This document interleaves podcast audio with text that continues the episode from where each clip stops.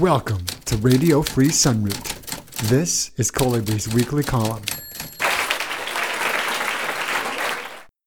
December 9th, 2019. How blaming Nader in 2000 paved the way for today's neo fascism. Said H. L. Mencken, the whole aim of practical politics is to keep the populace alarmed by menacing it with an endless series of hobgoblins, all of them imaginary. The lurch to the right by the entire U.S. political establishment over the last 20 years has been both significant and alarming. I was recently reminded of how bad things have gotten by the 20th anniversary of the Battle of Seattle, an event that sparked a brief period of radical resistance in the U.S. and which jump started my own activism. As I sifted through my memories from that time, I realized that a lot has changed. Back in the spring of 2000, I started volunteering for the Ralph Nader Green Party presidential campaign. I ended up working for it until the election, very intensely during the last two months. I enthusiastically supported the Nader Green platform because it was both pro environment and anti war, as well as being strong on social justice issues.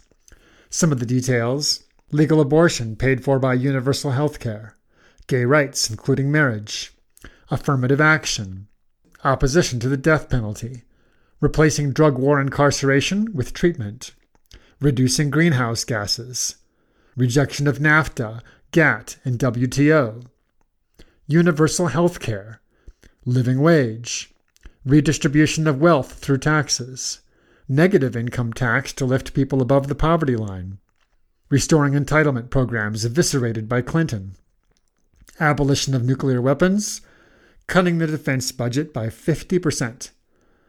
Many of these items are on the current wish lists of voters who consider themselves progressive, but not all of them, and usually not the most important ones. The last two, nuclear disarmament and slashing the military budget, are pretty much off the table these days. Nobody really talks about defense cuts anymore, except a few peacenik freaks on the leftiest left or an even smaller number on the libertarian right. Back in the 80s, candidates for the Democratic Party nomination still raised these subjects, but Clintonism suppressed that wing, and now it's extinct. There's no longer any rationale for considering the Democrats to be a peace or anti war party in any meaningful sense, even relative to the Republicans. The lack of opposition to militarism is a really big deal. No serious progress can be made on addressing environmental degradation and climate change without A bringing the world's largest institutional polluter to heel, and B, ending U.S. bullying so the world can focus on cooperation.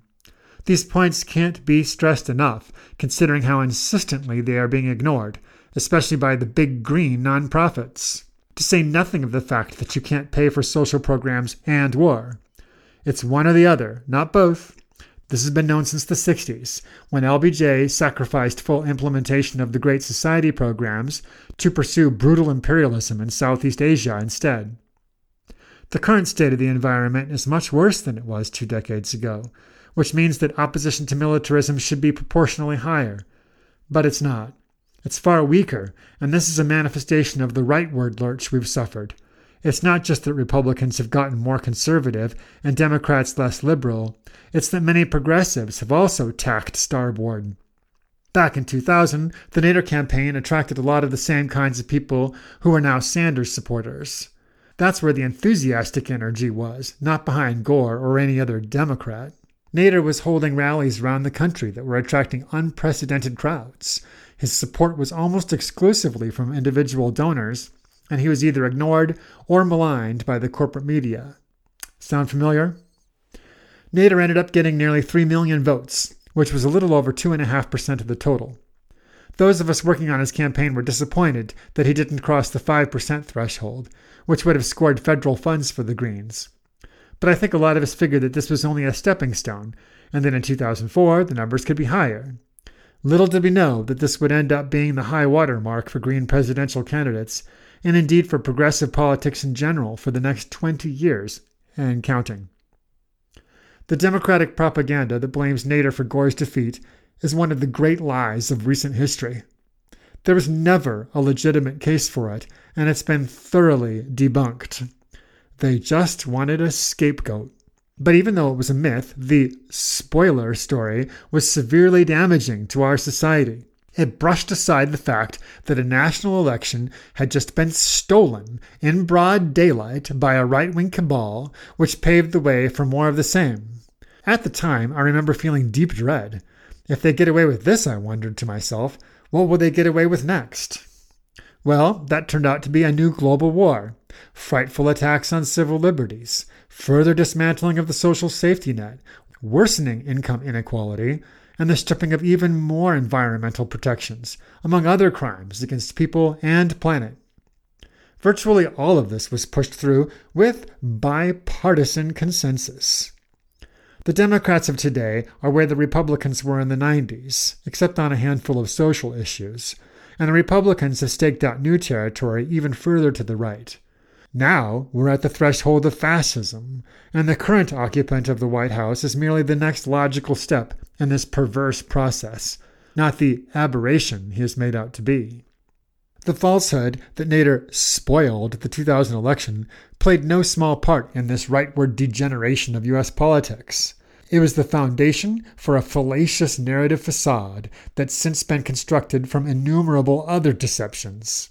Insidiously, it also served as a way of demonizing left of liberal political ideals by associating them with a manufactured villain. Russiagate was a repeat of the spoiler lie on steroids. Again, the Democrats chose to foist a fairy tale on the public rather than admitting the actual facts, which in this case involved widespread election fraud, including racist disenfranchisement, closed polling stations, malfunctioning voting machines, and uncounted ballots. A serious investigation into these elements, including hand recounts, which Green Party candidate Jill Stein unsuccessfully attempted to initiate, could very well have reversed the outcome. Historians will likely view the results of the 2016 election as fraudulent. Now, here we are with another election coming up, and unless serious steps are taken, it's likely to be stolen again. Millions of likely Democratic voters have been illegally kicked off the voter rolls by Republican operatives, in no small part because of the 2013 gutting of the Voting Rights Act during Obama's administration and his lack of a response to such overt racism.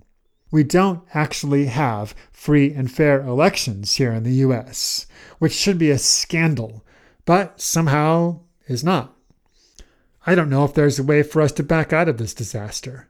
Nominally progressive people are projecting their hopes on Sanders, but he's no Nader, that's for sure. That he's considered anti war shows just how pathetically watered down that concept has become.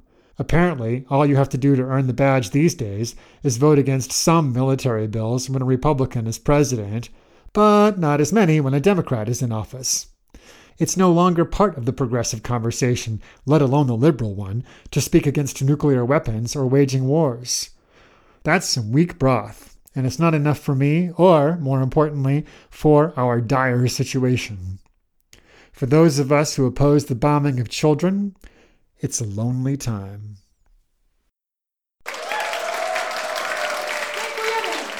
If you enjoyed this reading today, please consider supporting me on Patreon at patreon.com slash kollibri, K-O-L-L-I-B-R-I.